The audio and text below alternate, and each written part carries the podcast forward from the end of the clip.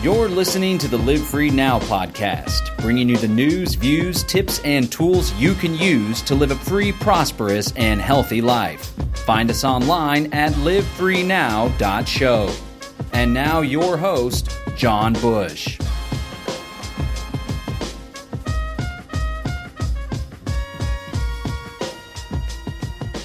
Welcome, ladies and gentlemen, to another edition of the Live Free Now show bringing you the news, views, tips, and tools you can use to live a free, prosperous, and healthy life. Welcome, ladies and gentlemen. Oh, today we are going to be talking about vaccines and the prospect of vaccines being made mandatory, or the more likely route, social engineering being utilized in order to compel compliance with the COVID 19 vaccine. So, of course, we're in the midst of this pandemic, plandemic, scamdemic, and all the while the public has been primed and pumped and pushed to just hail the release of a COVID 19 vaccine. There's a lot of anxiety, there's a lot of fear surrounding COVID, and people are kind of foaming at the mouth to get this vaccine so life can go back to normal, air quotes for the podcast audience.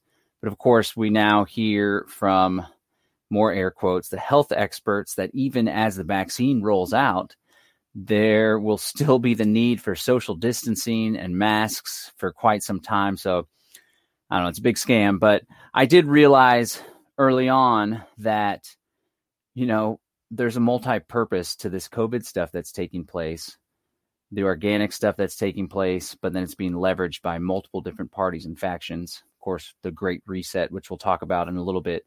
But it's also, it seems more and more like it's a giant marketing campaign for the vaccine companies and for the pharmaceutical companies. So this is all fresh on everyone's mind. And there's already a growing anti vax movement, which has the establishment, public health, and the pharmaceutical industry is already all up in arms and having to react. Um, and there's been some polls and surveys that showed perhaps 40% of people aren't going to take the COVID vaccine. I would argue it's probably more. Now, bear in mind the COVID vaccine is experimental, it was rushed. Usually, this type of thing takes two, four years. Uh, a lot of regulatory hurdles were ro- moved out of the way. So, there are people that may be in favor of vaccine or that give their children vaccines or that take the flu vaccine, but they're a little more hesitant because of the type of new technology being used with this vaccine. But there is a lot of talk about will the COVID 19 vaccine be mandatory? As we're going to cover in this video, it looks more and more like the mechanisms that are going to be utilized are going to be social engineering, taking away privileges, air quote, privileges, taking away privileges from people to compel them and pressure them and push them. And in this video, we're going to cover that, but we're going to spend more time talking about solutions and how we can, through entrepreneurship, through agorist markets, through freedom cells, through helping one another, through not relying on the big centralized, big business, big box institutions, we can create alternatives. So if they try to shut us out, if they if an employer tries to make you stop working with them unless you take a vaccine, we can effectively have business as usual. We can keep on keeping on. So Laura here that's watching on Facebook says it actually takes seven to 10 years to, to produce a vaccine. So this is unheard of what was accomplished with Operation Warp Speed. And of course, Trump's talking about utilizing the military to roll out the vaccines. Uh, before we go any further, I want to invite you over to uh, livefreenow.show, livefreenow.show, where you can subscribe to the podcast.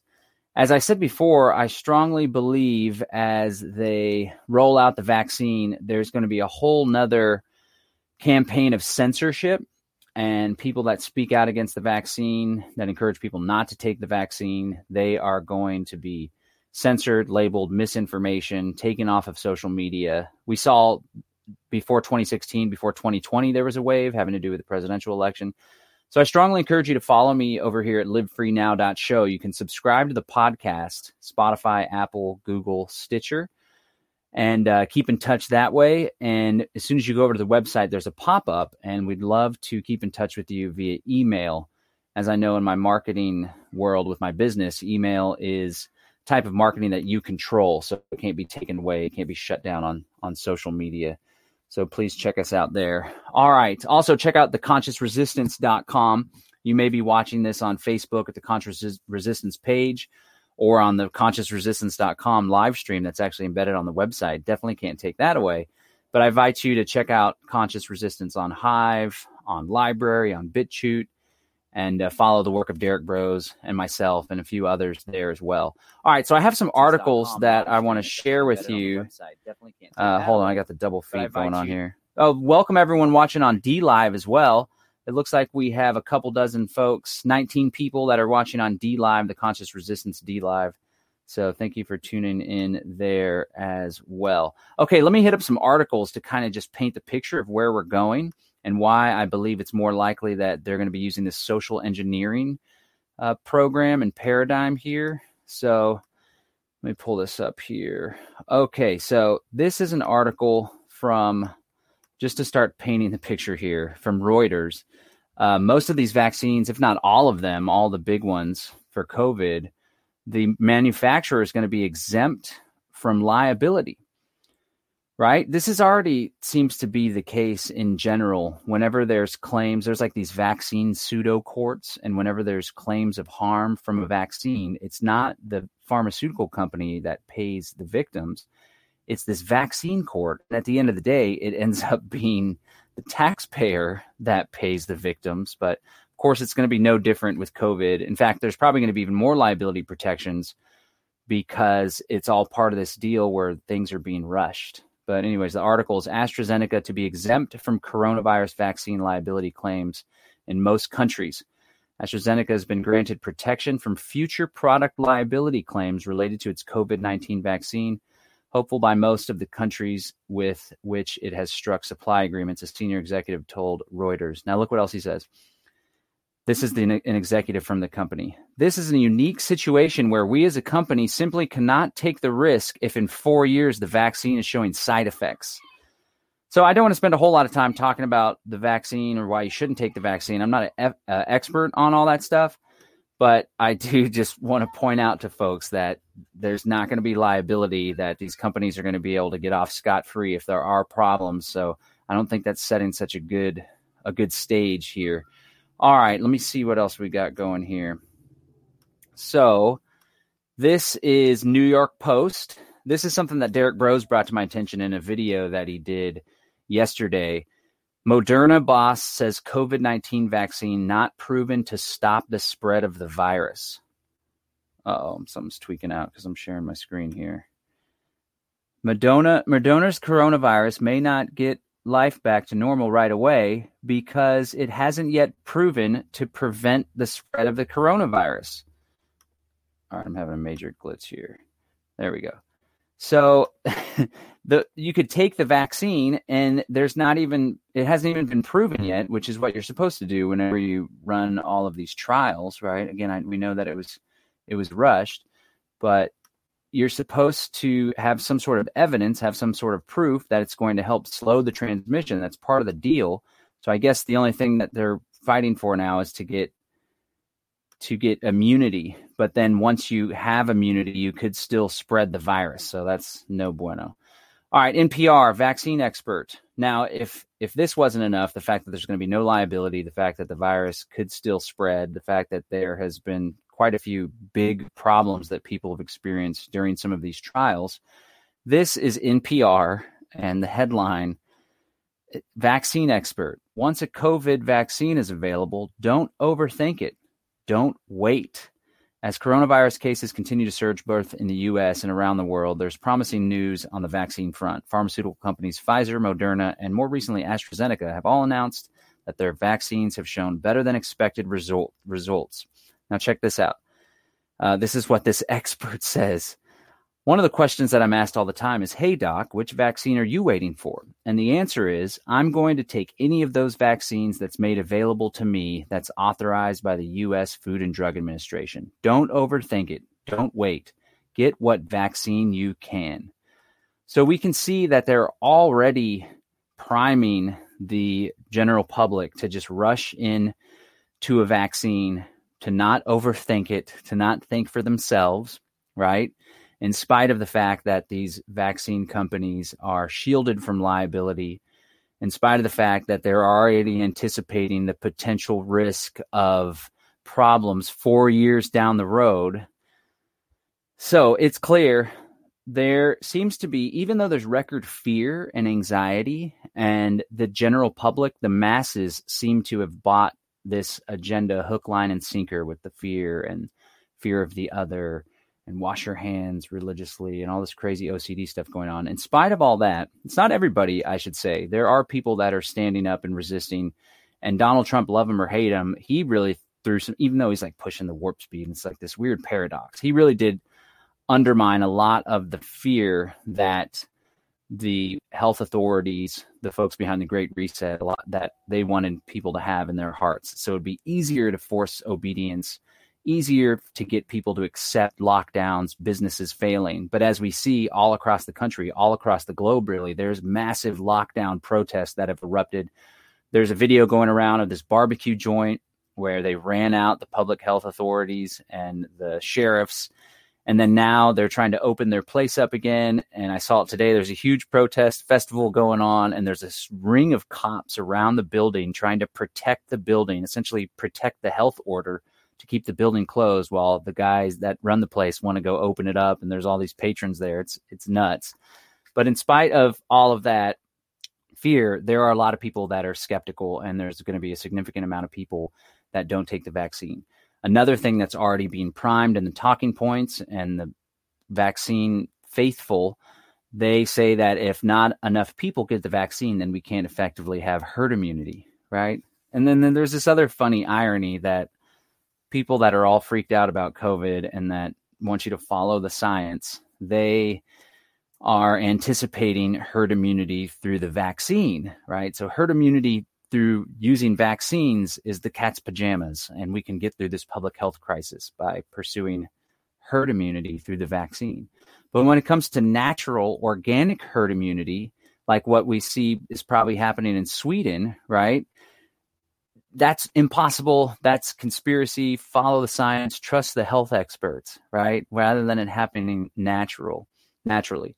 Which early on was an insight that I had on one of my podcasts that I did about it was called like coronavirus problems and solutions.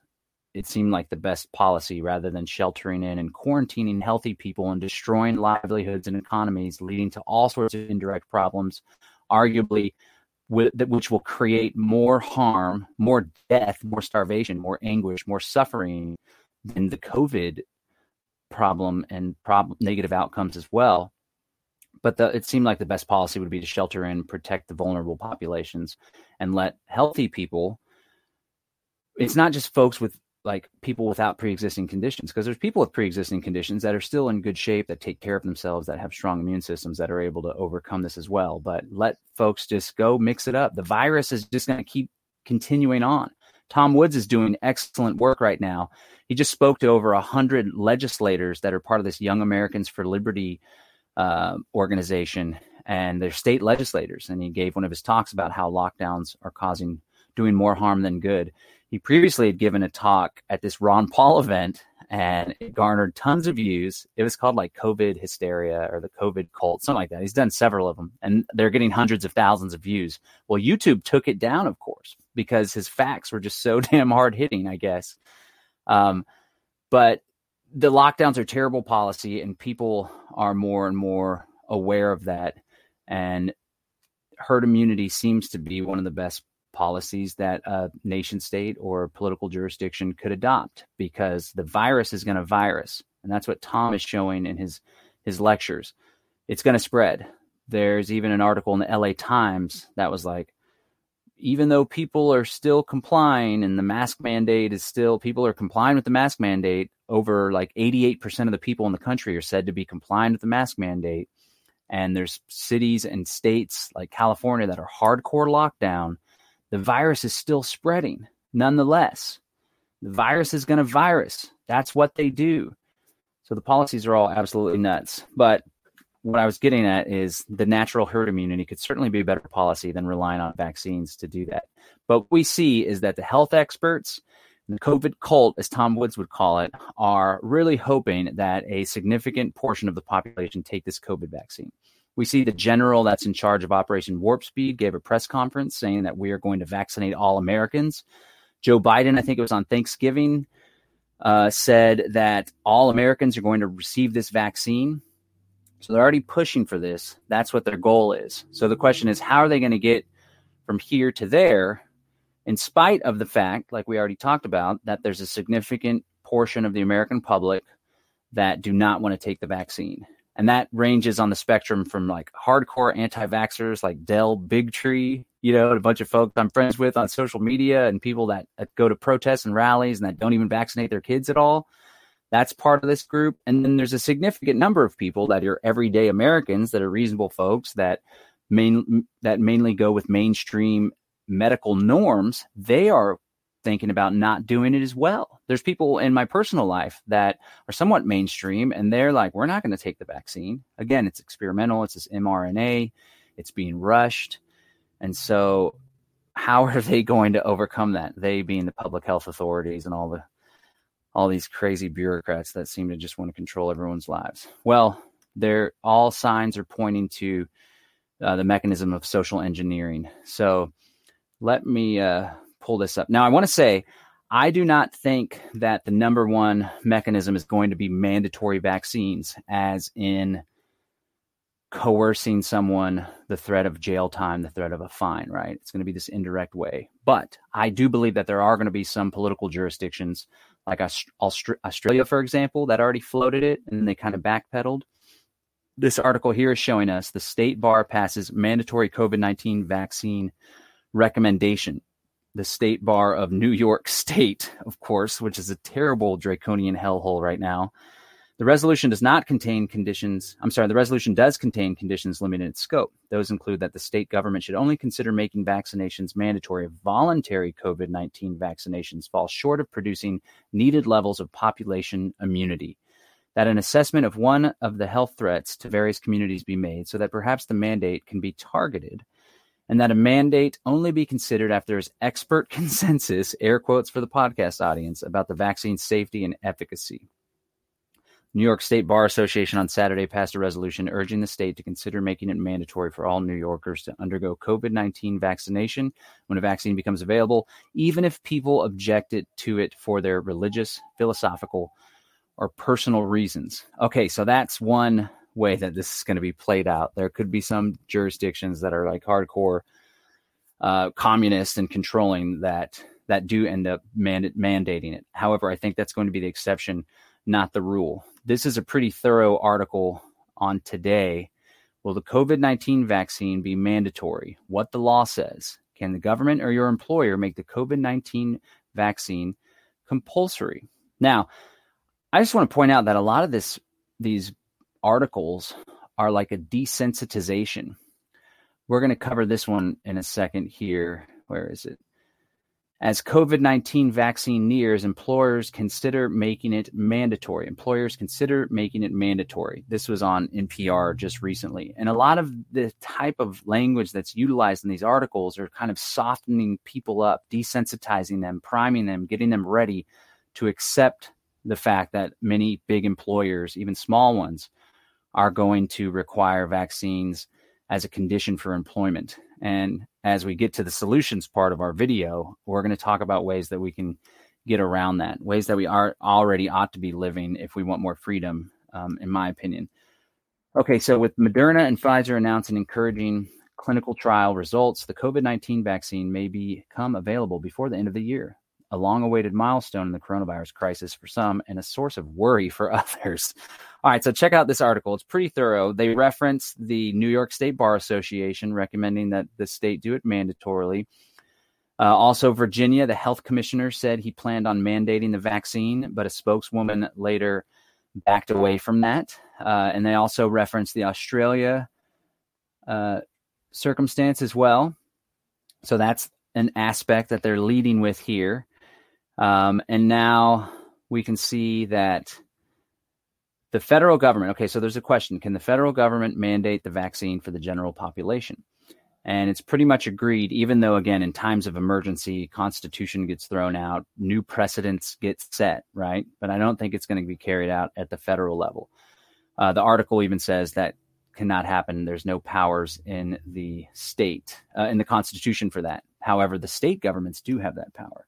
And as we see, the states do have the authority. And in fact, there have been state led vaccine uh, compulsion campaigns in the past. There is a Supreme Court case, 1905 Jacobson v. Massachusetts, that was decided by the Supreme Court after there was a smallpox outbreak and people weren't taking their vaccines. And that's the precedent that a whole slew of public health law is is built upon. Now, recall Joe Biden said when asked about mandatory vaccines that he would like to work with state governors and local jurisdictions to push for a mandatory vaccine. That's his intention. So maybe he recognizes the constitutional limits of his office and that he can't issue an executive order for everyone to take a COVID vaccine. Recognizes the appropriate channel is the state uh, the state government, right?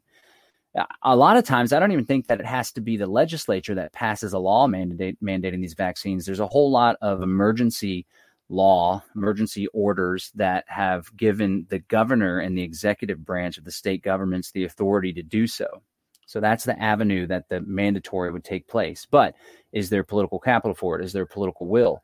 Arguably, in states like Texas, for example, or Montana, right, there isn't political will or capital for that. But in a state like New York, or perhaps California, or New Jersey, or Connecticut, Massachusetts, perhaps there there is. So maybe we should add to our solutions voting with your feet and getting the hell out of one of these political jurisdictions where there's political capital and will to do such a thing and so, again, the states have the authority to do that. Cities have powers too. In 2019, New York City required people living in four zip codes in Will- Williamsburg, Brooklyn to get the measles vaccine, prove they've already had it, or face a $1,000 fine.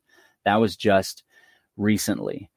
Now, here the article goes on. This, again, this is the, the Today article. We'll have all this in the show notes. If you're watching now, I already put most of these links so you can follow along. If you're watching after the fact on the podcast, you'll have those there in the show notes.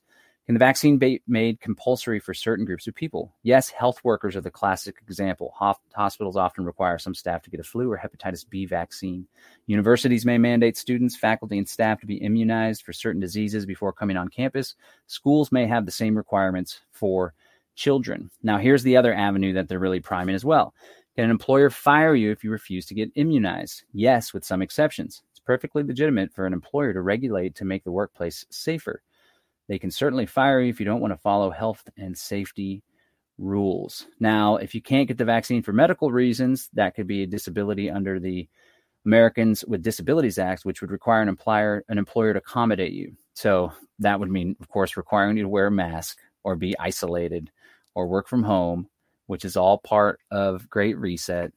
Can airlines, restaurants, stores, and stadiums make the vaccine a condition of doing business with you? Yes, within the anti discrimination laws mentioned above. They can decide to refuse service to you for pretty much any reason no shirt, no shoes, no service, no vaccine, no service. Okay, so that's today. Again, priming us, uh, informing us. It's, you know, it's a pretty sad state where we are. Uh, I want to point out this great article I linked to as well. Um, well, actually, this one right here this is the New England Journal of Medicine, and essentially it's an overview vaccine refusal, mandatory immunization, and the risk of vaccine preventable diseases.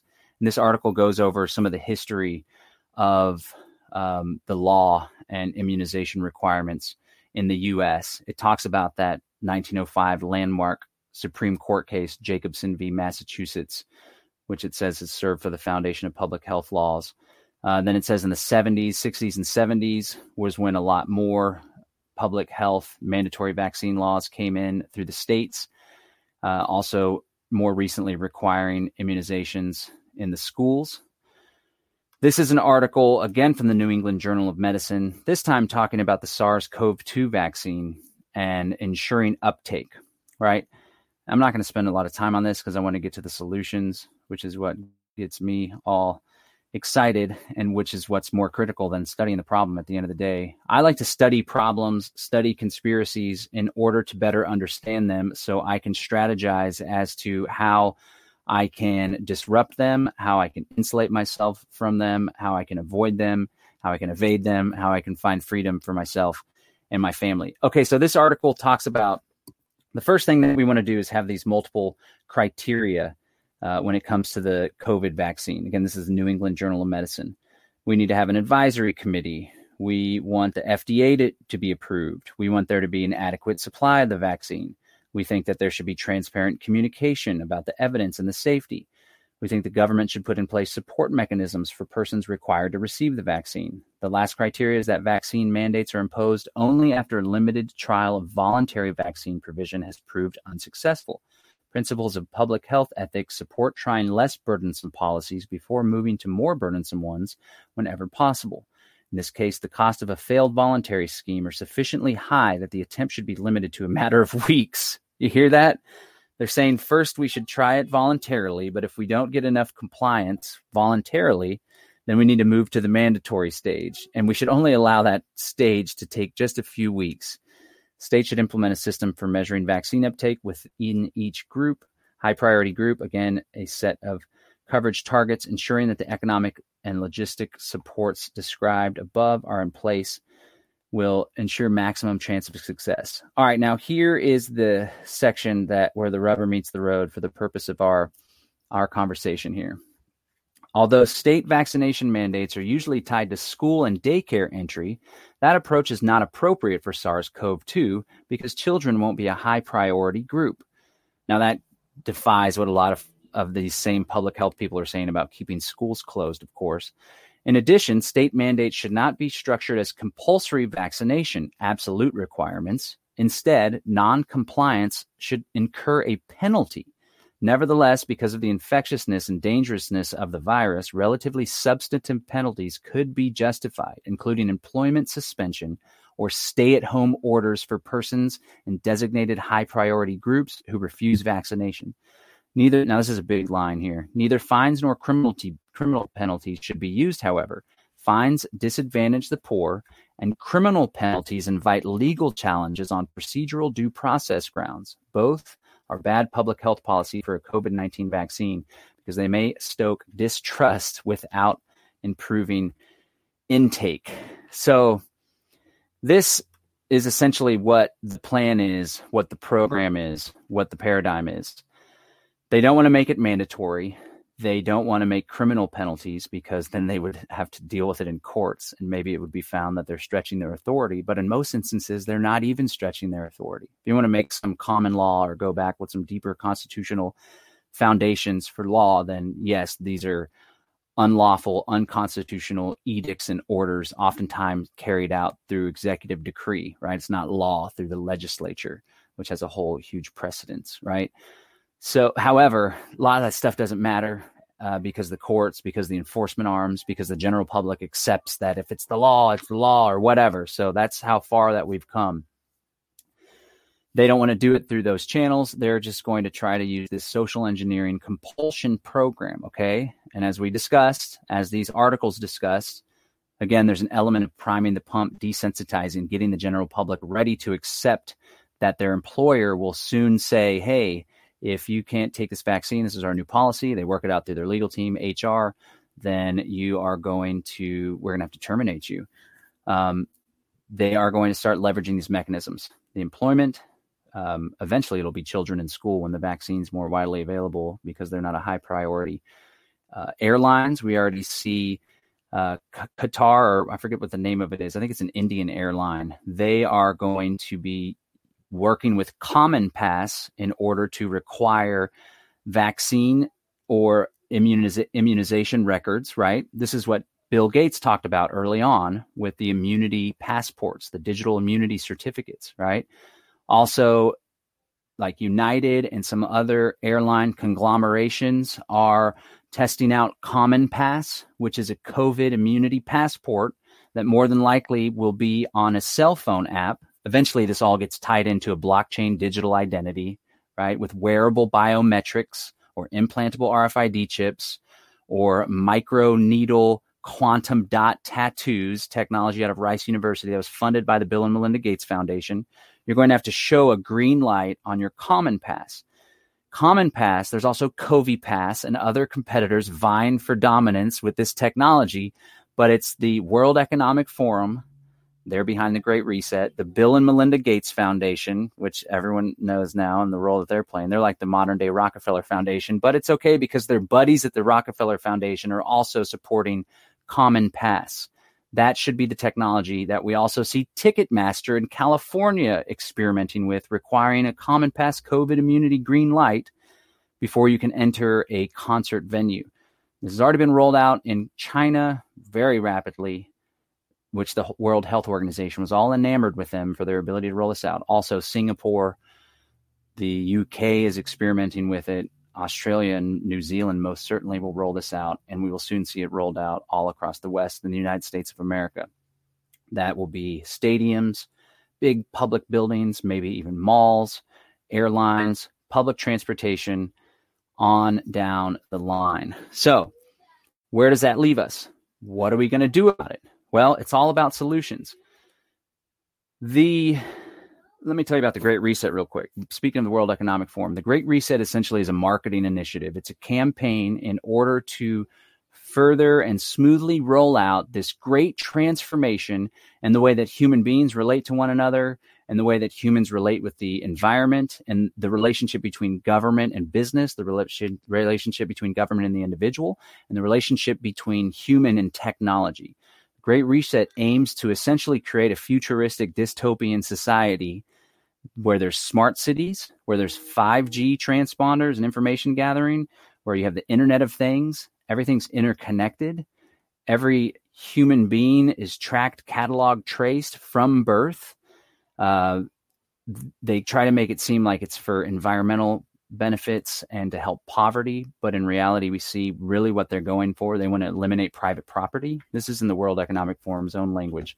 They also want to usher in the fourth industrial revolution, which they believe is inevitable. Maybe it is inevitable, but the manner that the way that they want to bring it about is all about control and a panopticon surveillance society. The fourth industrial revolution is the merging of biology and human beings. Okay.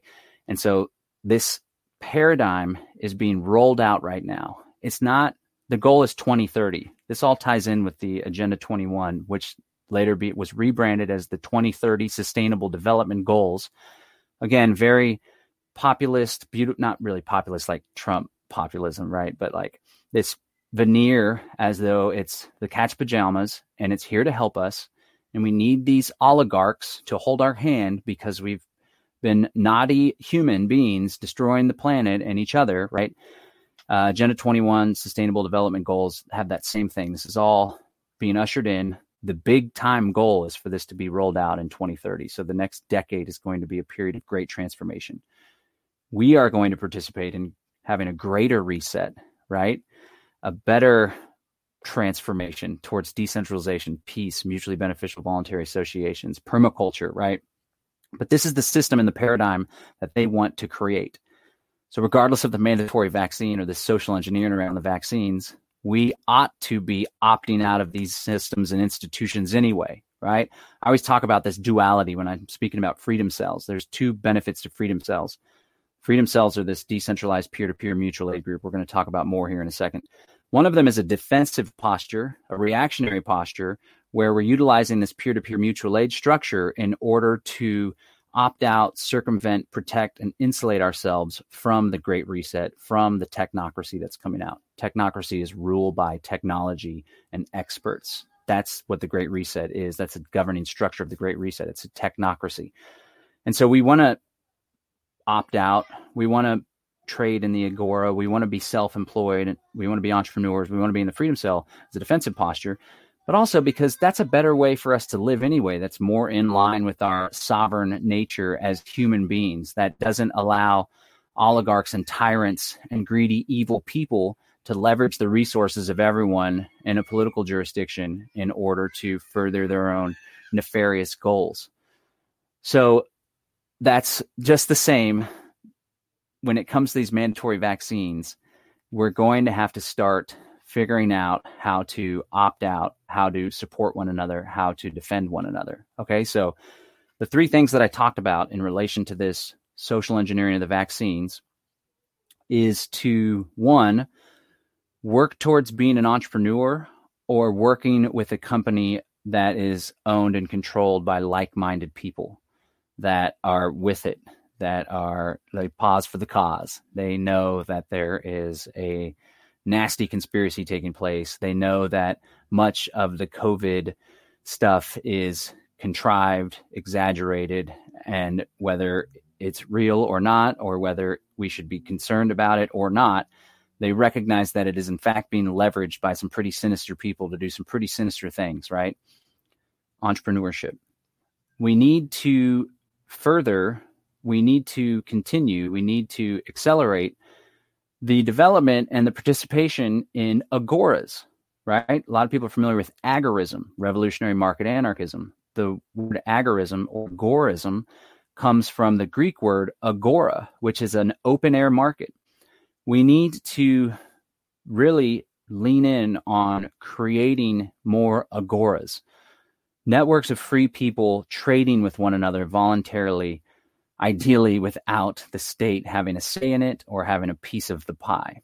Right. And finally, freedom cells. We need to start defending one another, engaging in mutual aid, leveraging the Freedom Cell Network in order to create this society where we can opt out where we they don't allow us in the grocery store we haven't been going to the grocery store for quite some time we have been doing our own thing we've been trading amongst ourselves in our own decentralized uh, agoras okay so i'm going to talk about those three things for the duration of the video so uh, entrepreneurship man there's so many benefits to it i did a video one of the more recent podcasts i think it was the last podcast that i published where i spoke more about the benefits of entrepreneurship when it comes to freedom and I touched on this aspect how you can't have your employment, your income dangled over your head, right? I'm a father of two.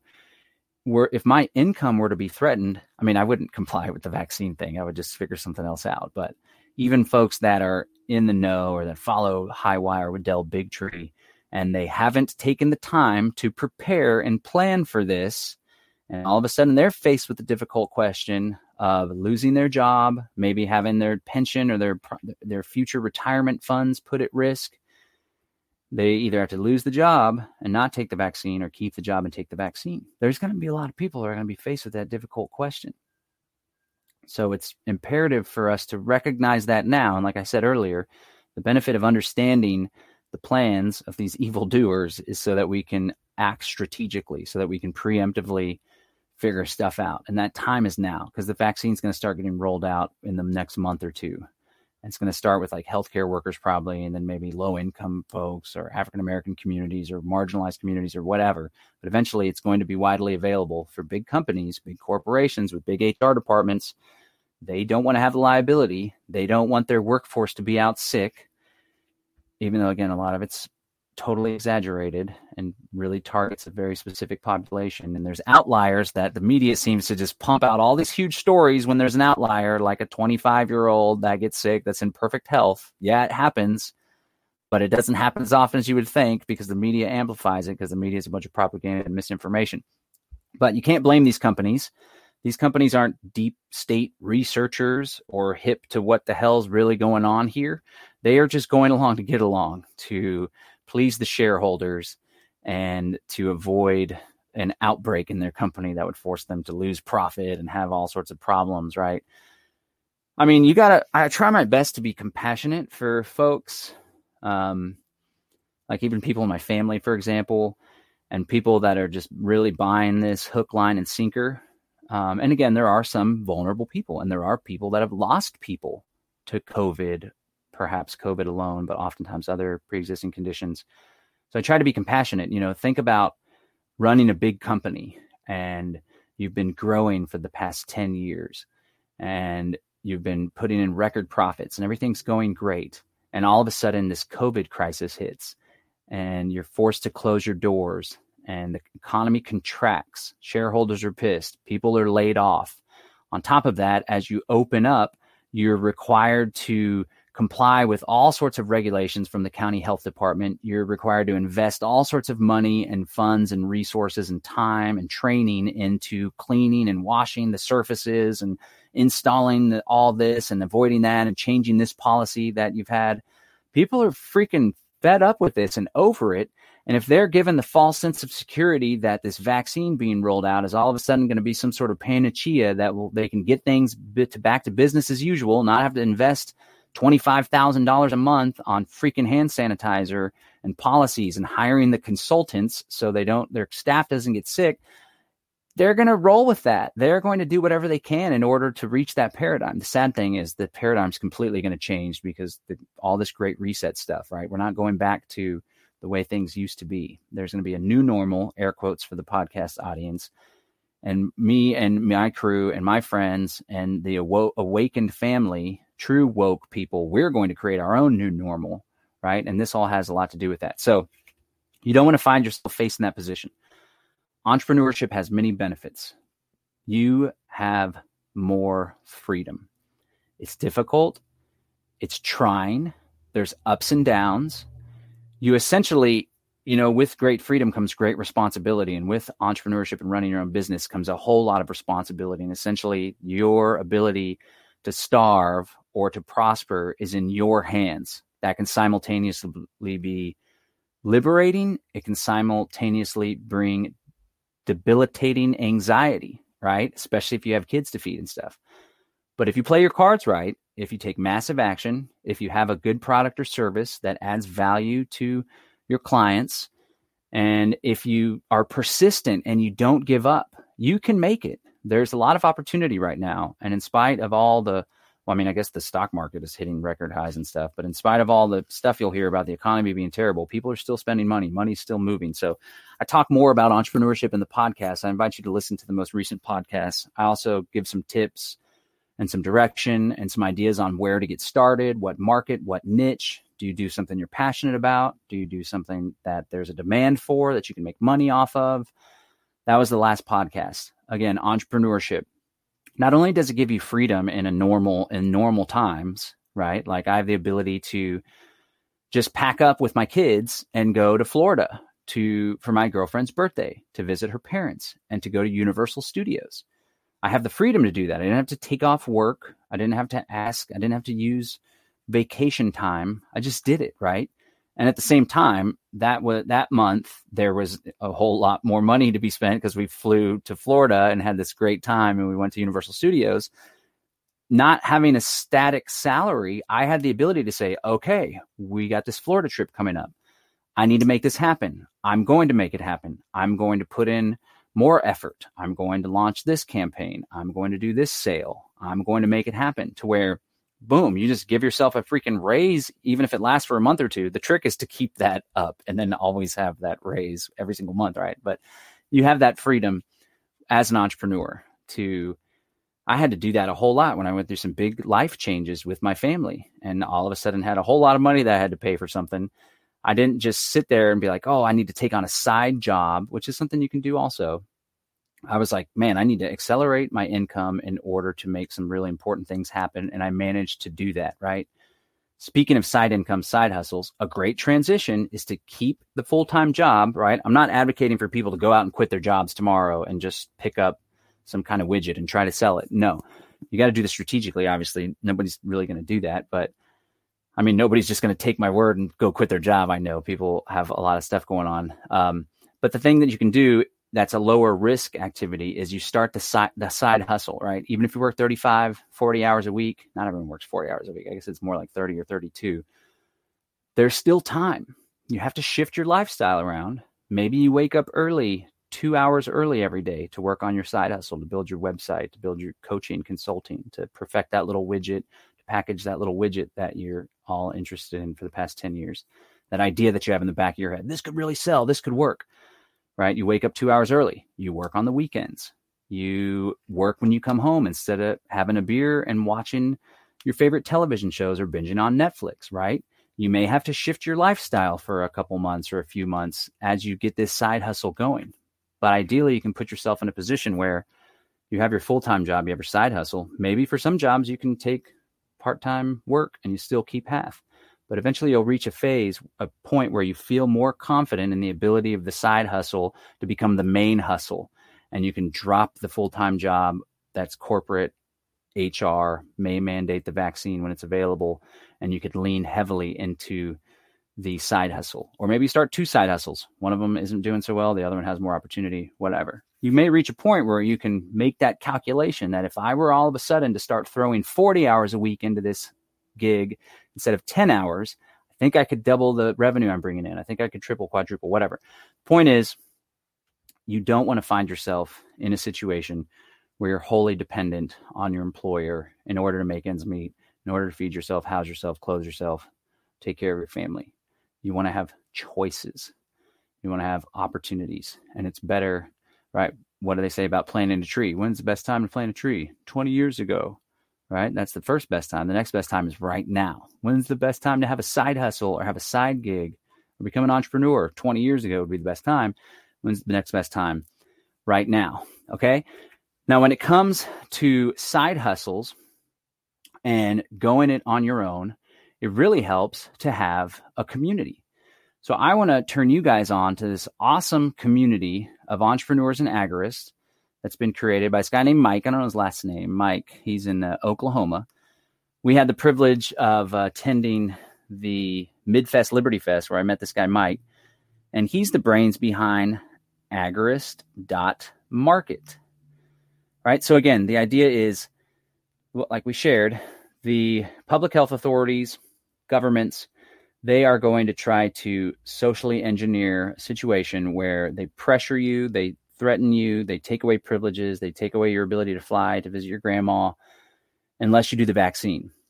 So we don't want to be caught in that paradigm. We want to start creating our own system, our own network, our own social organization, our own society, essentially, where we trade amongst ourselves. We're not shutting each other out. We're not trying to compel health activities, medical activities by taking away privileges and stuff. That's a yucky way. It's manipulative. It's disgusting. It's not what we're about.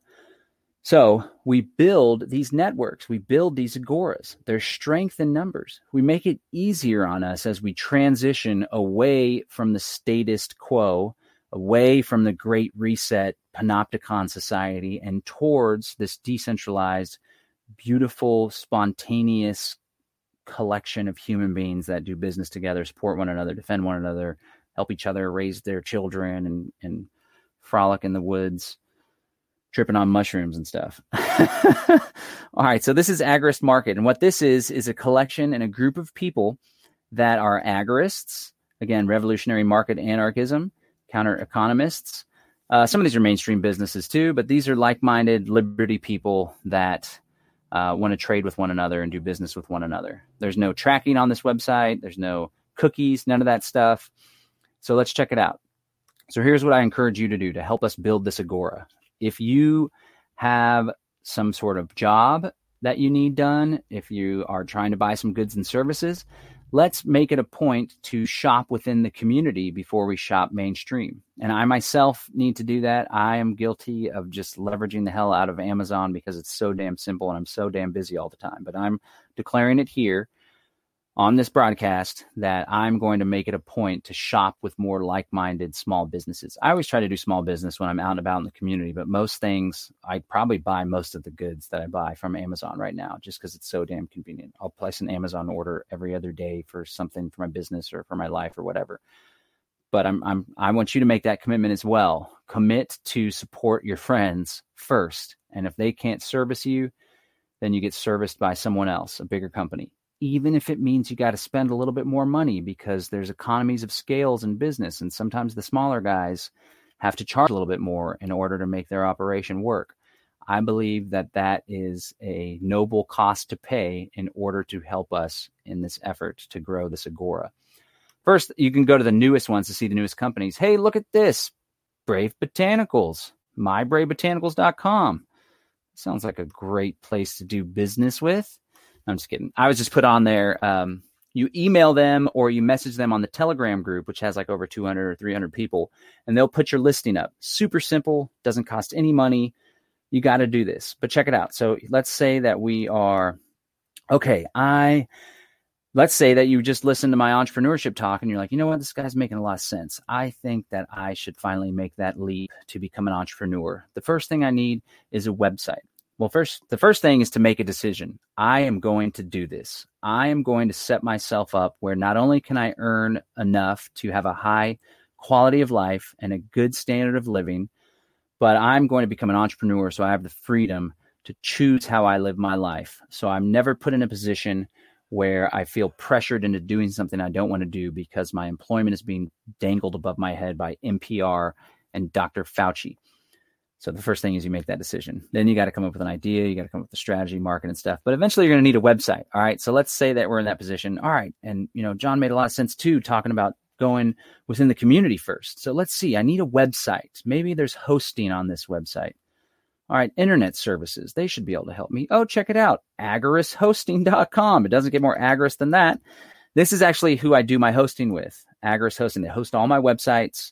Drew Phillip, Lou Phillips. I've known the guy for, I don't know, since 2009, 2008.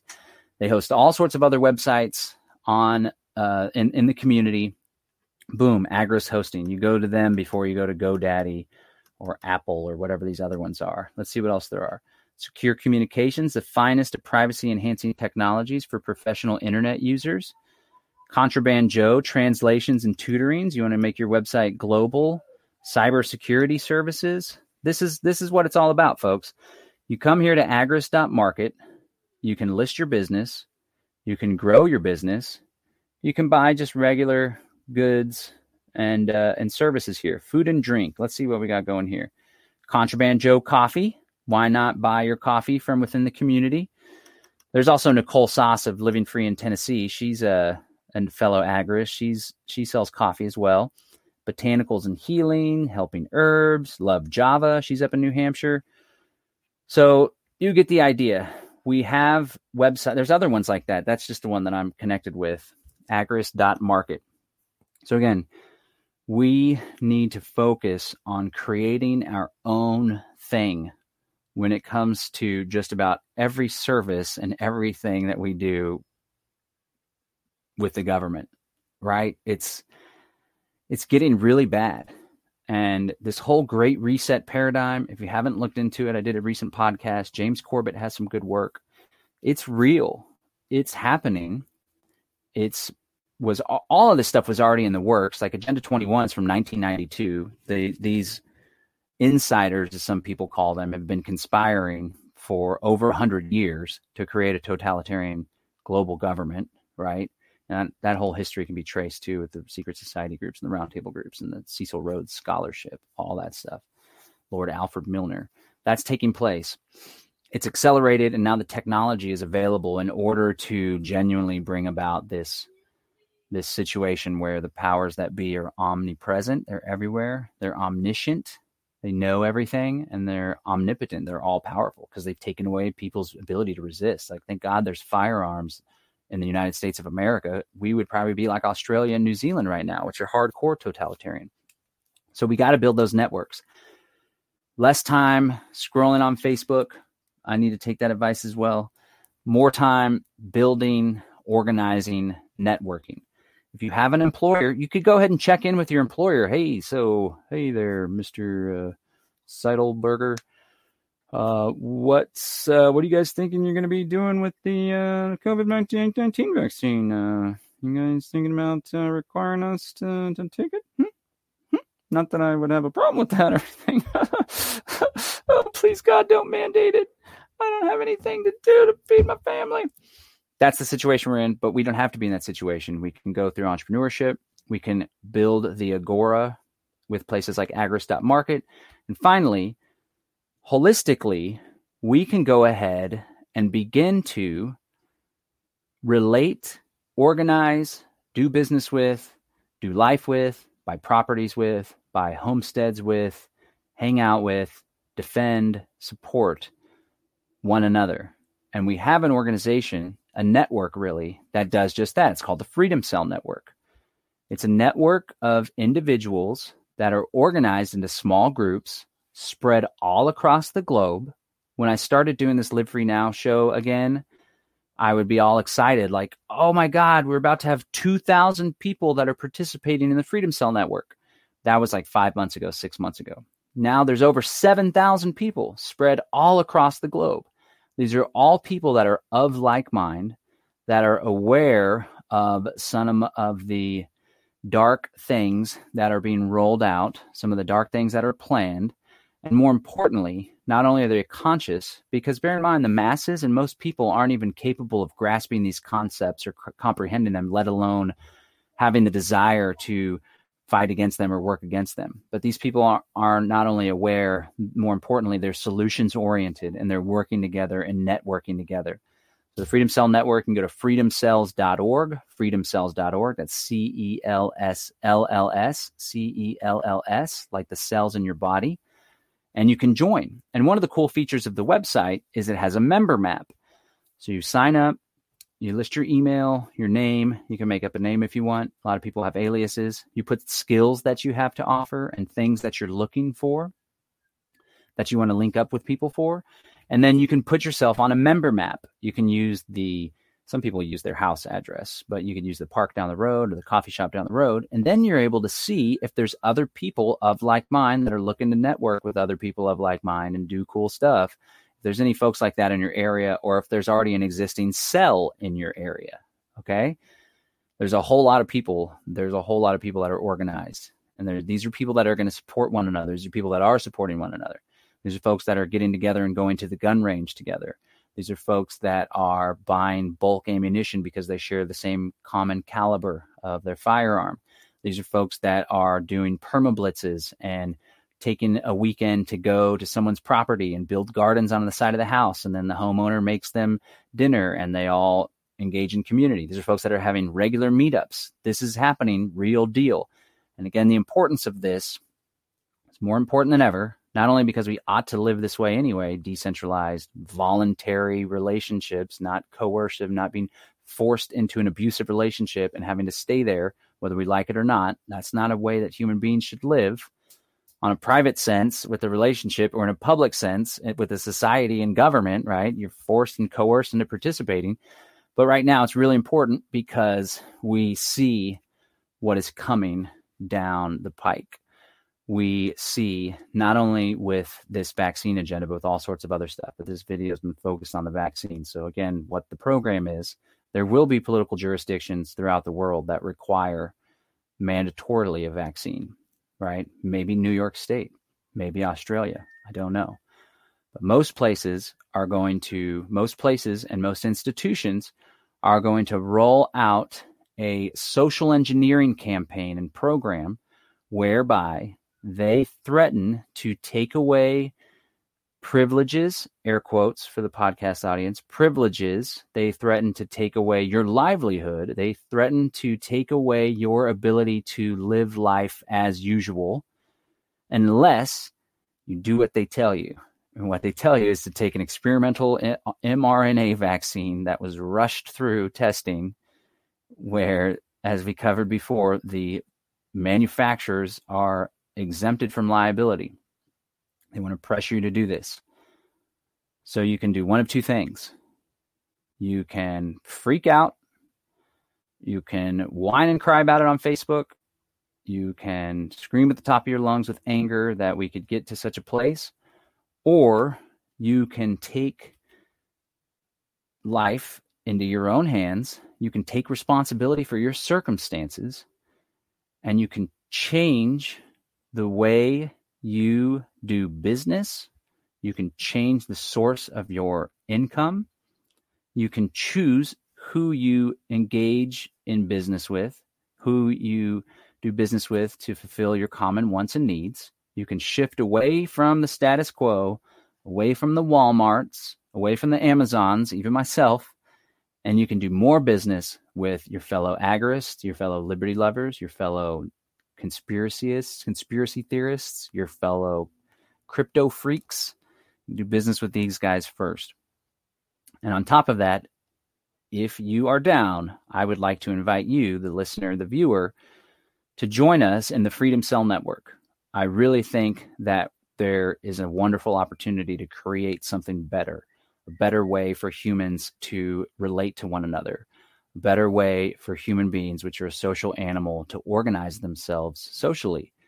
That's more in line with our inherent sovereignty as free, beautiful human beings. And it's not about controlling other people. It's not about compelling or coercing other people to do things they don't want to do. It's just about human beings working together to create a better world and to improve their own circumstances. So, all those three things I think are wonderful solutions that we can all utilize in our lives that we ought to be utilizing if we value freedom and sovereignty. Ought to be doing these things. So, I invite you to do them. I invite you to do them with me. There's links to all the articles that we talked about in the show notes. There's links to agorist.market. There, uh, you can go to the last podcast if you want some tips on how to start a business, where to focus on, some tips on marketing and sales. And finally, join us at the Freedom Cell Network, freedomcells.org. All righty, this is John Bush signing out. Peace and freedom. Thanks for tuning in to this edition of the Live Free Now Show. I'm out.